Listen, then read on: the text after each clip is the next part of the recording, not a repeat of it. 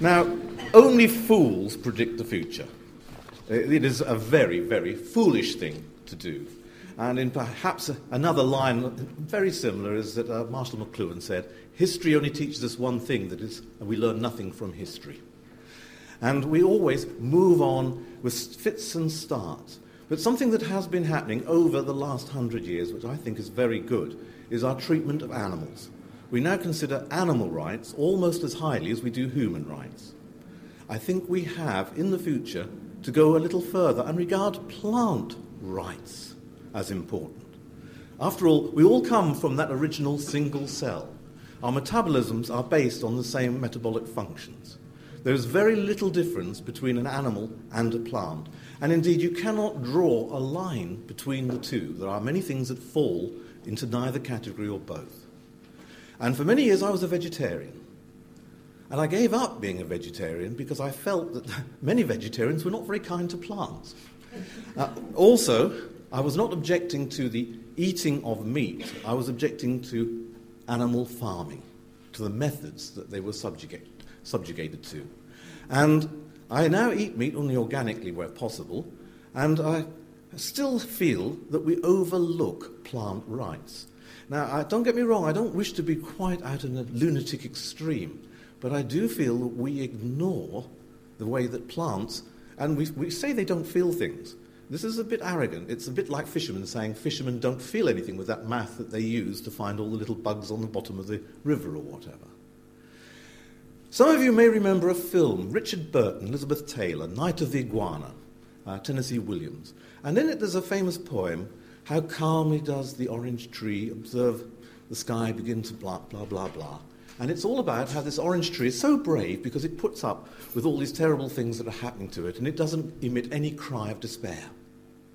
And when I read it, I thought, no, it may be it does emit. Some people have claimed that when trees are cut down, they scream the North American native Indians always used to apologize to a plant or a tree when they had to cut it down or take its fruit. And so I've added into what my talk was today um, a poem I wrote some time ago. Uh, yesterday it was said that you wanted some poetry, so I've decided to include some. And it's called It's Not Meat.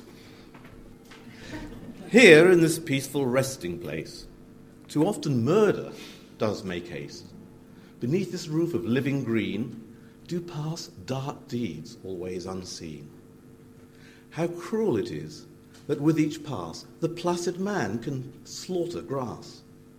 Tender heart, so untoward to the crying of his sword.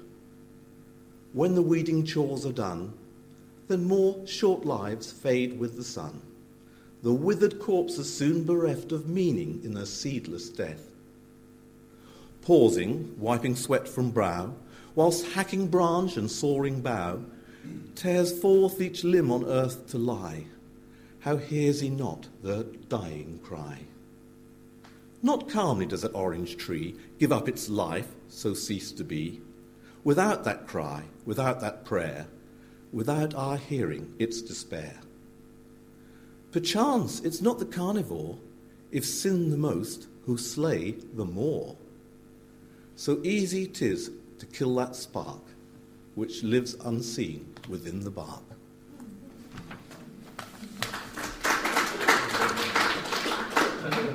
Now, back to reality. Without doubt, in the future, there are going to be ch- changes in our gardens. Those, and I, I, do find it ironical, gardens are getting smaller, smaller and smaller, and yet we put those in the most need of them and those with the most time to look after them in the very accommodation that has the least gardens. The unemployed, the disabled, the dispossessed, the old, all of those who would benefit most from gardening are put into housing that has no garden or very little. I think we need to turn it round. In Tudor times, if you built a new house, you were required to put an acre or more of land with it, so that the owners of the house, or inhabitants, would never be a burden on the local poor rate. I think we need to go back to that sort of attitude. We also need to uh, look at what will be happening in our gardens. And I think that it's a very safe prediction to say we all need to save more water. That isn't going to be contentious. Also, the things that we grow will have to change, and I think perhaps those who are looking for productive gardening are going to have to look much more closely at what we're growing. And perhaps some of the longer season crops would be, should be replaced by more multiple short season crops.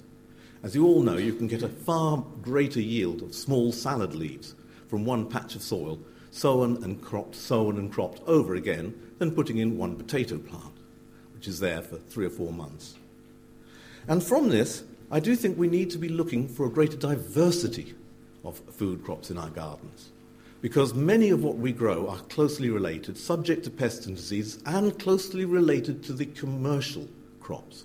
And we are in a serious danger that if some ghastly disease affected the grasses, or some disease started to attack commercial farming crops, that we would also lose some of our gardening crops because they are all so closely related.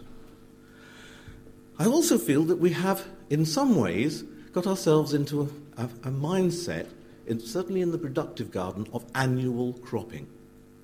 Now, I'm not a fan of permaculture. I do find that the permaculture method, as promoted, is based too much on California and Australia. Uh, methods which are fine there, but uh, we don't have the same sun. And trying to build up layers, I remember hearing one practitioner talking about putting his cabbages under his apple trees. It may work beautifully where it's so hot that you need the shade crops, but it doesn't work awfully well in Norfolk. And along with this change, we have to look at this perennial cropping. And I think that from an ecological point of view, a, a perennial crop, a, an apple tree. How many of you have apple trees? Hands down. How many of you have ever done anything at all for that apple tree? exactly. This is the sort of gardening I think we are going to convince the world to do far more than double digging the vegetable plot. Mm-hmm. People are inherently lazy. And if we can find more and better perennial crops, which you just stick in and then just harvest over the following decades, that is a way to make gardening more accessible to more people. Not necessarily on the tree level, but certainly perennial as opposed to annual. The next thing is this need to actually find different crops. There's also another conflict. Gardens are not getting any bigger. They are de- definitely getting smaller. And all of those uh, last few years, there's been a push ground cover plants, small conifers, small evergreens for the ornamental garden. But at the same time, the one problem with almost everything shrubby and woody is that it continues to grow. Small, beautiful, sunny gardens in a decade become a little shady grotto. Uh, this is one actually one of the commonest questions on gardeners' time is why uh, Carlin's question, why can't my potatoes grow anymore? They seem to get drawn up and leggy and nothing underneath. And you ask them, um, have you got trees around the garden and a hedge? Yes. How tall was it when you started? And how is, how is it now?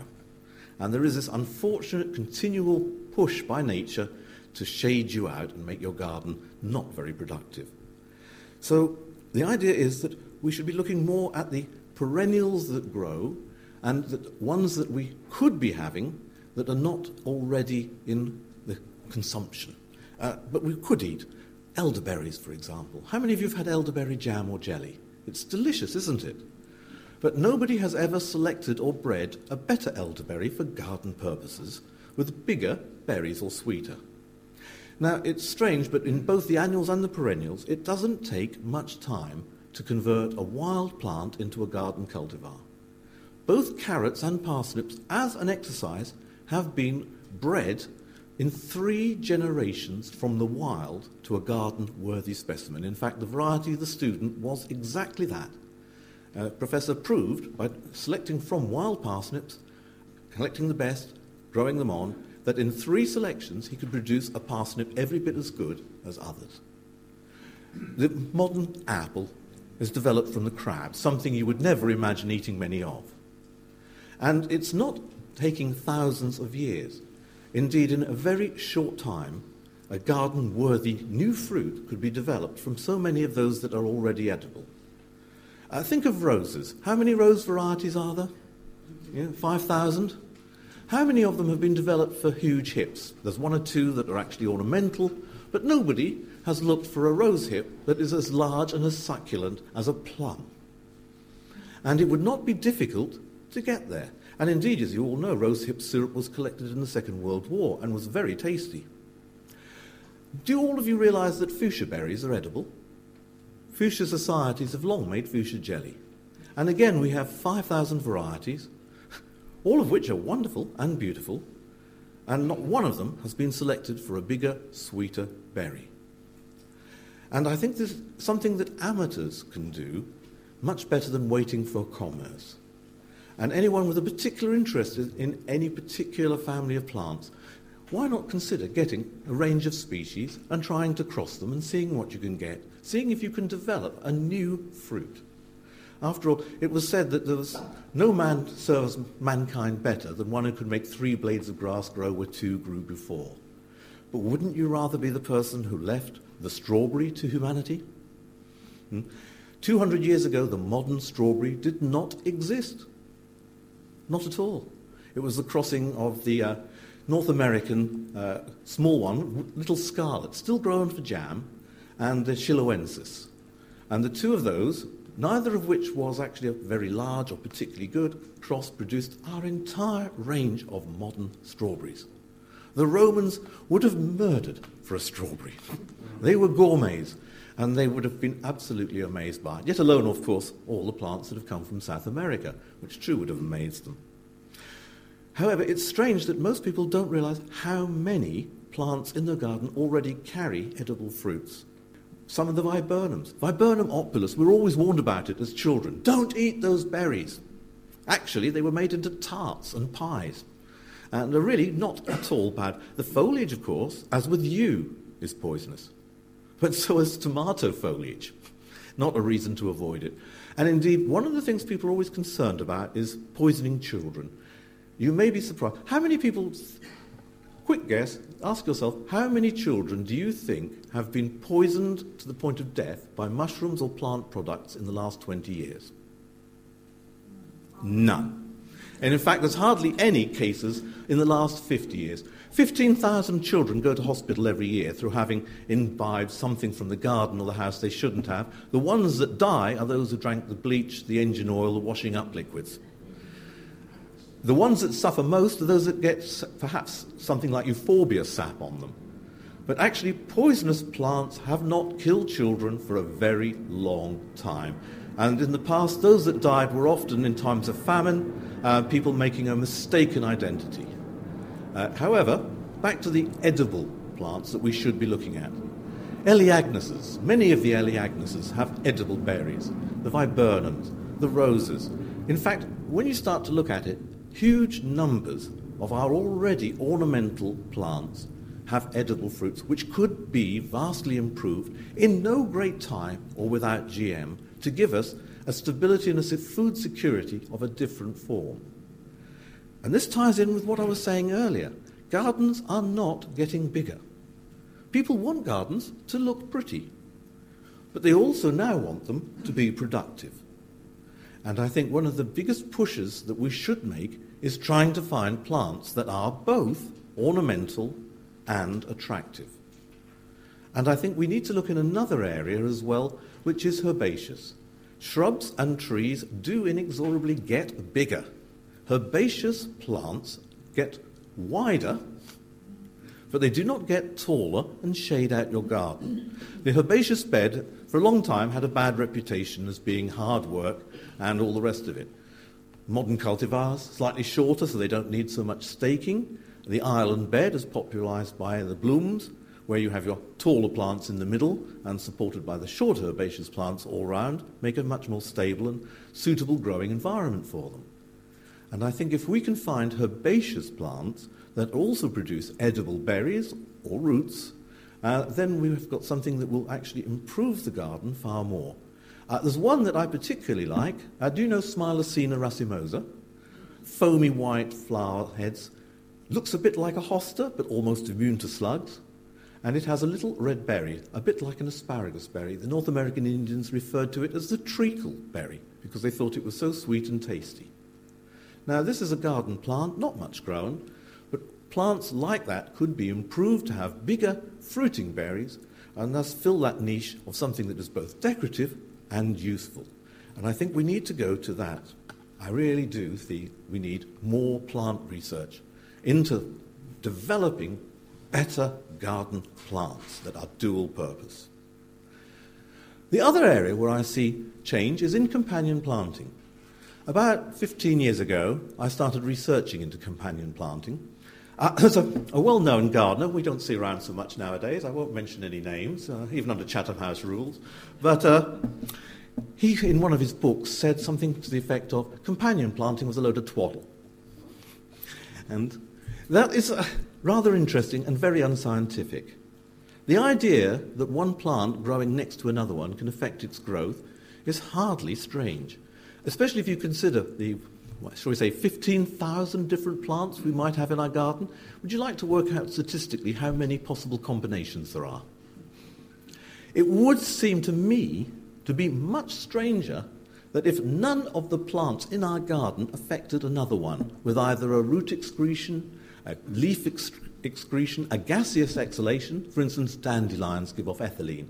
Ethylene affects the uh, germination of plants, it affects the growth, and it affects the ripening. Indeed, ethylene and any of that series of gases, if you wish to ripen your tomatoes quicker, put a banana or dandelion leaves with them, and suddenly they ripen. And these effects do happen between plants in the soil. And indeed, it is within the soil that I think much of the companion plantings uh, interactions are taking place unseen.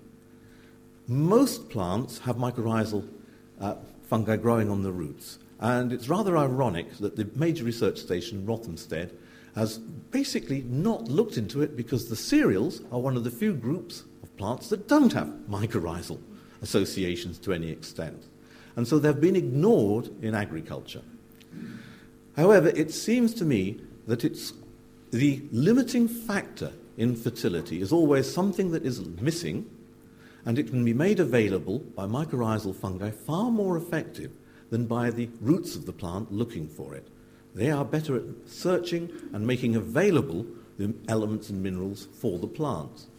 And other plants changing the soil conditions favour or disfavour mycorrhizal fungi, of which there are an unbelievable number that we should be investigating, and yet it is not looked into. And I think that by the clever combination of certain plants. We already know that legumes give off extra nitrogen and so on. There are another six families, mostly tropical plants, that have similar effects. It's been noted since classical times that lupins suppressed weeds around them, but actually made other plants grow more vigorously. Chamomile and stinging nettles, both well recorded as affecting the, the keeping properties of fruit and the health of plants near them. And so we need investigation in the future into finding ways of making our plants be their own physicians, their own producers of fertility, as well as bringing in beneficial insects for pest control and so on. Now, I've only allowed a very short time and I'm coming to the end of it, but I noted that along with a, shortage of poetry, it was noted that we had a shortage of ethnic gardeners, uh, one or two I notice amongst us, and also that the always this terrible tendency for gardening to be restricted to the older generations. It is so hard, and believe me, the BBC is continually berating gardeners' question time. Please have more ethnic questioners. Please have more children asking questions. I have a wife from the West Indies. I therefore have black children. I am concerned at the way that black children in this country do seem to not develop in the same way as the white children. They seem to get into gangs and troubles, and it does concern me. And I want my children to become gardeners. Now, of course, as you all, many of you will have children, will know, whatever you try to make them do, they go the other direction, don't they? So I, I, I'm fairly sanguine about my lack of success. But I'd like to finish with another poem, but done in the modern style so that I can get to them.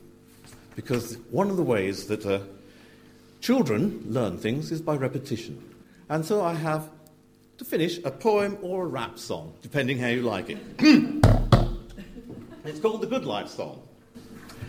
The real good life is the husband and wife with the kids all round the pot. Their strength derived from the food inside, all grown on the ITAL plot. No toxic waste, no artificial tastes will cheat their health away. For nutritious food, the righteous rule is grow your own, don't pay. Factory foods, the devil's load, take outs cost dear one day. A moment on your lips, a lifetime on your hips, be lucky to escape malaise. As it's no joke, a tumour or a stroke may be just one bite away. The food you eat is your body's meat. Don't cheat and don't delay. Give up vile crack, spurn that smack. A needle is not for play. Don't pop those pills for cheap thrills, and drink and cigs don't pay. Forget the gym if your garden you trim, you'll soon work off that lard. Stop big talk, take up your fork, it'll make your body hard. Go feed your soil with compost and toil to keep the weeds at bay. The bugs to pick, the blights we trick, we need no chemical spray. Eat organic food, follow good codes, to read, to grow, to pray. Man's got the lot who tends his plot. Jah's work to do each day. Gracias.